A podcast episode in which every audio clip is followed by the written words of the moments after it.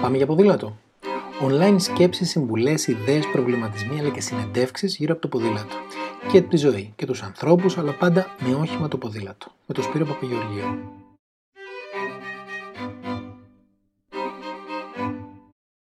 Όλα όσα πρέπει να ξέρετε για τα ηλεκτρικά ποδήλατα. Το ηλεκτρικό ποδήλατο είναι ένα ποδήλατο που διαθέτει ηλεκτροκινητήρα, ο οποίος όταν κάνεις πετάλι σου προσφέρει μια μικρή όθηση, η οποία κάνει την πεταλιά πιο εύκολη, ειδικά όταν έχεις να ανέβεις μια ανηφόρα ή απλώς ξεκινάς από στάση. Αυτό σημαίνει πως πρόκειται πρακτικά για ένα κανονικό ποδήλατο, στο οποίο απαιτείται να κάνεις πετάλι, που όμως διαθέτει και υποβοήθηση.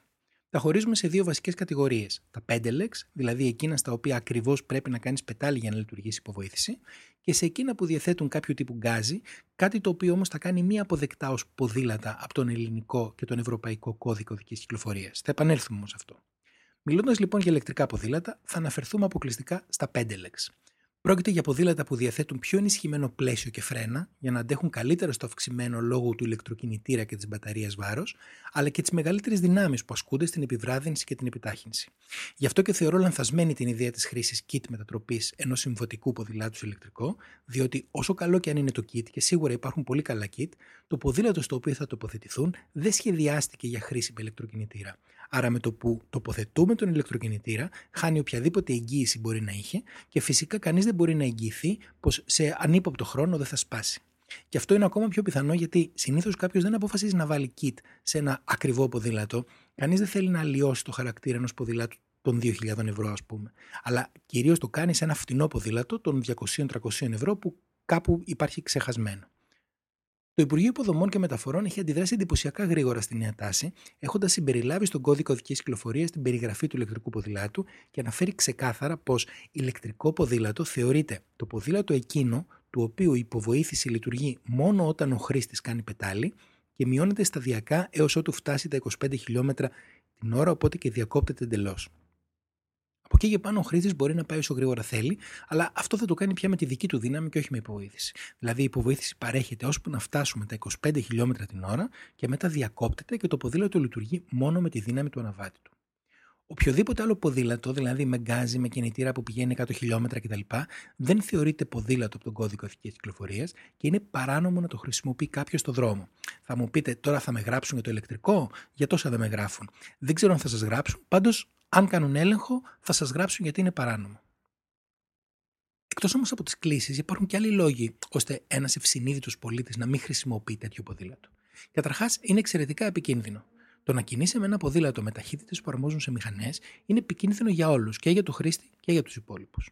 Επίσης, με την αύξηση των ατυχημάτων που θα γίνονται σίγουρα από όλους αυτούς που φαντάζονται πως το ποδήλατο είναι μηχανάκι, στο τέλος η χρήση του ποδηλάτου θα θεωρηθεί επικίνδυνη και θα γίνει υποχρεωτική η ασφάλεια και το κράνος. Και τότε αυτομάτως το ποδήλατο θα χάσει το χαρακτήρα του είναι τόσο απλό όσο το περπάτημα και θα γίνει άλλο ένα μηχανοκίνητο μέσο και αυτό είναι κάτι που δεν θέλουμε σε καμία περίπτωση. Είναι ευχάριστο που τα ηλεκτρικά ποδήλατα ήρθαν για να μείνουν. Από τα 500.000 τεμάχια που πουλήθηκαν το 2009, μέσα σε 10 μόλις χρόνια, οι πωλήσεις ξεπέρασαν τα 3,7 εκατομμύρια μονάδες το 2019. Οι προβλέψεις δείχνουν πως οι αιτήσεις πωλήσεις θα ξεπεράσουν τα 10 εκατομμύρια το 2024 και τα 17 εκατομμύρια ω το 2030. Φανταστείτε λοιπόν πόσα εκατομμύρια ποδήλατα με ηλεκτρική υποβοήθηση ή καλύτερα πόσα εκατομμύρια ποδήλατα περισσότερα θα κυκλοφορούν στις ευρωπαϊκές χώρες. Και αυτό είναι κάτι που πραγματικά το θέλουμε.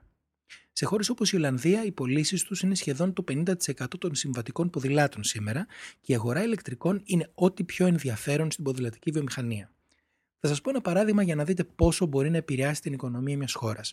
Μιας χώρας που δεν είναι η Γερμανία ή η Ολλανδία, αλλά η Τουρκία. Όπως κάποιοι θα γνωρίζουν σίγουρα, η Τουρκία είναι μια από τις χώρες εκείνες που διαθέτουν αρκετά εργοστάσια κατασκευής ποδηλάτων και έχουν μια σημαντική αιτήσια παραγωγή που αφορά κυρίως οικονομικά έως πάρα πολύ οικονομικά, δηλαδή πολύ φτηνά ποδήλατα. Το 2019 οι εξαγωγές της Τουρκίας σε ηλεκτρικά ποδήλατα άγγιξαν τα 7,5 εκατομμύρια ευρώ. Το 2020 οι εξαγωγές της Τουρκίας σε ηλεκτρικά ποδήλατα ξεπέρασαν τα 32,5 εκατομμύρια ευρώ. Δηλαδή, σύμφωνα με τις ανακοινώσεις του Γραφείου Εξαγωγών της χώρας, σχεδόν πενταπλασιάστηκαν και η αυξητική τάση συνεχίζεται και για το 2021. Δεν θέλω να σας κουράσω περισσότερο με αριθμούς, αλλά για να το πω γενικά, αυτή τη στιγμή η πλειοψηφία των ποδηλατικών εταιριών, το σύνολο δηλαδή της ποδηλατικής αγοράς, ζουν από τα ηλεκτρικά ποδήλατα. Α δούμε τώρα ποιο είναι το βασικό πλεονέκτημα των ηλεκτρικών ποδηλάτων. Είναι ένα και ξεκάθαρο. Με ένα τέτοιο, δηλαδή με ένα ηλεκτρικό ποδήλατο, κάνεις περισσότερο ποδήλατο. Τόσο απλά. Δεν είναι για εκείνους που κάνουν ήδη 300 χιλιόμετρα την εβδομάδα, ας πούμε. Αυτούς ίσως δεν τους αφορά καν. Αλλά για εκείνους που ή θέλουν να βάλουν το ποδήλατο στη ζωή τους, ή θέλουν να πηγαίνουν λίγο πιο μακριά ή να ανεβαίνουν πιο ψηλά βουνά, χωρίς να χρειάζεται μετά δύο μέρες αποκατάστασης, γιατί έχουν απαιτητική δουλειά, έχουν οικογένεια ή τέλος πάντων κάνουν και άλλα πράγματα στη ζωή τους εκτός από το ποδήλατο. Απευθύνεται τόσο στους μη χρήστες ποδηλάτου, που όπως δείχνουν οι έρευνες θα το προτιμούσαν αντί για ένα αυτοκίνητο, όσο και σε εκείνους τους χρήστες ποδηλάτου που για διάφορους λόγους δεν θέλουν να υδρώνουν καθόλου, δεν θέλουν να σκέφτονται τα 10 χιλιόμετρα που έχουν να κάνουν το πρωί στη δουλειά, ούτε να τους απασχολεί το γεγονός πως πρέπει να ανέβουν μερικές ανηφόρες με μεγάλες κλήσεις. Τα ηλεκτρικά ποδήλατα δεν ήρθαν για να μας πάρουν τη χαρά και την απλότητα του ποδηλάτου από τη ζωή μας, αλλά για να βάλουν περισσότερο ποδήλατο στη ζωή μας. Και ως προς αυτό τους χρωστάμε χάρη. Αν κάποιος σήμερα δεν κάνει αρκετό ποδήλατο, τι τον φοβίζει; Κυρίως οι ανηφόρες και η ενεργητική ασφάλεια. Δηλαδή, πώς θα πάω τώρα από το κέντρο στο χαλάνδρι ή θέλω να φύγω γρήγορα από το τρόλι δίπλα μου, να ξεκινήσω γρήγορα στο φανάρι και δεν μπορώ. Επίσης, νιώθω τα γόνατα του βαριά κάθε φορά που κάνει ποδήλατο, γιατί αυτό το σταμάτα ξεκίνα, ειδικά το χειμώνα, είναι επιβαρυντικό. Και μετά σταματάει να κάνει ποδήλατο ή από το φόβο δεν αρχίζει ποτέ. Αυτά όλα είναι που λύνει η ηλεκτρική υποβοήθηση. Υπάρχει όμως και η άλλη κατηγορία που έλεγα πριν. Εκείνοι που ξέρουν από ποδήλατο, που κάνουν ποδήλατο ή έκαναν πάντα στη ζωή τους και λίγο ηλικία, λίγο υποχρεώσεις της ρημάδας της ζωής, τα χιλιόμετρα αυτά δεν είναι πια αρκετά για να πάνε με άνεση, ας πούμε, το Σάββατο το πρωί στην Πάρνηθα με mountain bike, να παίξουν στα μονοπάτια, ανεβαίνοντας στην κορυφή και ξανακατεβαίνοντας μόνοι με τους φίλους τους. Και μετά να μπορούν να γυρίσουν εγκαίρως σπίτι, αρκετά ξεκούραστοι, για να πάνε σούπερ μάρκετ ή να απαντήσουν μερικά mail ή να πάνε τα παιδιά σε εξωσχολικές δραστηριότητες. Και ιδανικά να ξανακάνουν το ίδιο και την Κυριακή. Όλοι αυτοί, μόνο με ένα ποδήλατο με ηλεκτρική υποβοήθηση θα έχουν κάνει αρκετό ποδήλατο, θα έχουν γυμναστεί, χωρίς όμως να κουραστούν. Δεν είναι τυχαίο λοιπόν που τα ηλεκτρικά ποδήλατα έχουν γνωρίσει τόση μεγάλη επιτυχία. Επειδή με ένα ηλεκτρικό κάνεις ακριβώς αυτό, περισσότερο ποδήλατο. Και γυμνάζεσαι, αλλά με πιο ήπιο τρόπο, χωρίς να ταλαιπωρήσει. Και όσο γυμνάζεσαι, τόσο λιγότερη ανάγκη έχεις την υποβοήθηση. Και δεν έχω αναφερθεί καν στο ποδηλατικό τουρισμό, καθώς με ένα ηλεκτρικό ποδήλατο διατηρείς εύκολα μια μέση ωραία, ας πούμε, 24 χιλιόμετρα την ώρα, που σχεδόν χωρίς να κουράζεσαι καθόλου, κάνεις άνετα μια απόσταση 70 χιλιόμετρων την ημέρα και σε μερικές μέρες έχεις καλύψει μια μεγάλη απόσταση. Έχω ένα καλό φίλο που χρησιμοποιούσε μηχανή, κάπνιζε και είχε 30 χρόνια να κάνει ποδήλατο. Αγόρασε λοιπόν κάποια στιγμή ηλεκτρικό και λίγο καιρό μετά άφησε τη μηχανή στην άκρη, έκοψε το τσιγάρο και ω το τέλος του χρόνου είχε χάσει καμιά δεκαετία κιλά. Και μετά δεν του χρειαζόταν καν το ηλεκτρικό ποδήλατο γιατί πια οι ανηφόρες δεν του φαίνονταν ανηφόρες. Αλλά αν δεν είχε ξεκινήσει με ηλεκτρικό ποδήλατο, θα τα είχε παρατήσει από την πρώτη βδομάδα απογοητευμένος. Άρα, στην ερώτηση να πάρω ηλεκτρικό ποδήλατο, η απάντηση είναι ναι. Και τι να επιλέξω; Μα φυσικά μια επώνυμη εταιρεία ποδηλάτου, ένα ποδήλατο εργοστασιακά ηλεκτρικό και όχι ένα kit μετατροπής για το ήδη υπάρχουν κάπου ξεχασμένο και παλιό φτηνό ποδήλατο. Σε σχέση με το κόστος, υπολογίστε πως πρέπει να επενδύσετε περίπου 1500 ευρώ. Όσο πιο κοντά στα 2.000, τόσο το καλύτερο. Εδώ όμως μιλάμε για ένα μέσο μετακίνησης, ένα μέσο που θα μορφύνει τη ζωή σας χωρίς αλέτηση έξοδα, άρα αξίζει την επένδυση. Ένα τέτοιο ποδήλατο θα έχει μια επώνυμη μπαταρία και κινητήρα, μπορεί να είναι Shimano, Yamaha, Boss, αυτά είναι τα πιο κοινά, δισκόφρενα για να σταματάει εύκολα και ένα κομπιούτερ στο τιμόνι μέσα από το οποίο ελέγχονται όλες οι λειτουργίες του. Αν είναι πόλης, θα διαθέτει ενσωματωμένα φώτα, φτερά, σχάρα, άρα δεν θα χρειαστεί να ξοδέψετε τίποτα περισσότερο. Σε σχέση τώρα με το κόστος, μην ξεχνάτε την επιδότηση του 40% της αξίας της καθαρής τιμής από το Υπουργείο Ενέργειας και Περιβάλλοντος. Η διαδικασία είναι απλή.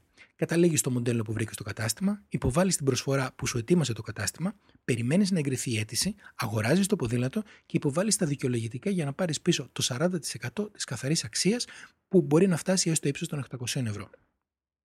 Άρα το ποδήλατο των 2.000 που έχει καθαρή αξία 1.600 ε, δέχεται μια επιδότηση 40% που είναι 640 ευρώ, άρα θα σου επιστραφούν 640 ευρώ από τα 2.000, επομένως το ποδήλατο θα σου έχει στοιχήσει 1.360. Με 1.360 λοιπόν ευρώ αποκτάς ένα όχημα που μπορεί να σε μεταφέρει ανεξαρτήτως απόστασης και μορφολογίας εδάφους, δεν έχεις κόστος καυσίμων, δεν χρειάζεσαι ασφάλεια ή δίπλωμα, δύσκολα παίρνεις κλίση από την τροχέα και η συντήρησή του είναι μηδαμινή σε σχέση με αυτή ενός αυτοκινήτου ή μοτοσυκλέτας ποιο είναι εκείνο το θέμα που πρέπει να έχει κάποιος λύσει αγοράζοντας ένα ηλεκτρικό ποδήλατο, το που θα το βάζει. Δηλαδή, αν έχει ένα κλειστό γκαράζ, αν χωράει το ποδήλατο στο σανσέρ κτλ. Εδώ όμως αρκεί να σκεφτείτε δημιουργικά και σίγουρα θα βρείτε τη λύση. Αν μάλιστα μένετε κοντά σε ένα σταθμό αυτοκινήτων της Citizen, έναντι ενός πολύ χαμηλού αντιτίμου, μπορείτε να παρκάρετε το ποδήλατό σας για όσο διάστημα θέλετε. Τα ηλεκτρικά ποδήλατα ήρθαν για να μείνουν και να αλλάξουν τον τρόπο που αντιμετωπίζουμε τη μετακίνηση στις πόλεις μας, αλλά και να μας δώσουν περισσότερες επιλογές για διασκέδαση στην καθημερινότητα ή στις διακοπές μας. Μπορεί να επιτρέψουν σε κάποιον πώς τώρα ούτε καν το σκεφτόταν να βάλει το ποδήλατο στη ζωή του και σε έναν ήδη φίλο του ποδηλάτου να κάνει και πάλι περισσότερο ποδήλατο. Μην το σκέφτεστε λοιπόν. Αποκτήστε σήμερα κιόλας και πάμε για ποδήλατο. Ό,τι απορία μπορεί να σας προέκυψε μέσα από αυτό το επεισόδιο ή όποιο σχόλιο έχετε να κάνετε ή αν υπάρχει κάτι που θέλετε να μάθετε, στείλτε mail στο info at mbike.gr με θέμα podcast και θα σας απαντήσω αμέσως ή θα το ακούσετε ως επόμενο επεισόδιο σύντομα. Προς το παρόν, πάμε για ποδήλατο!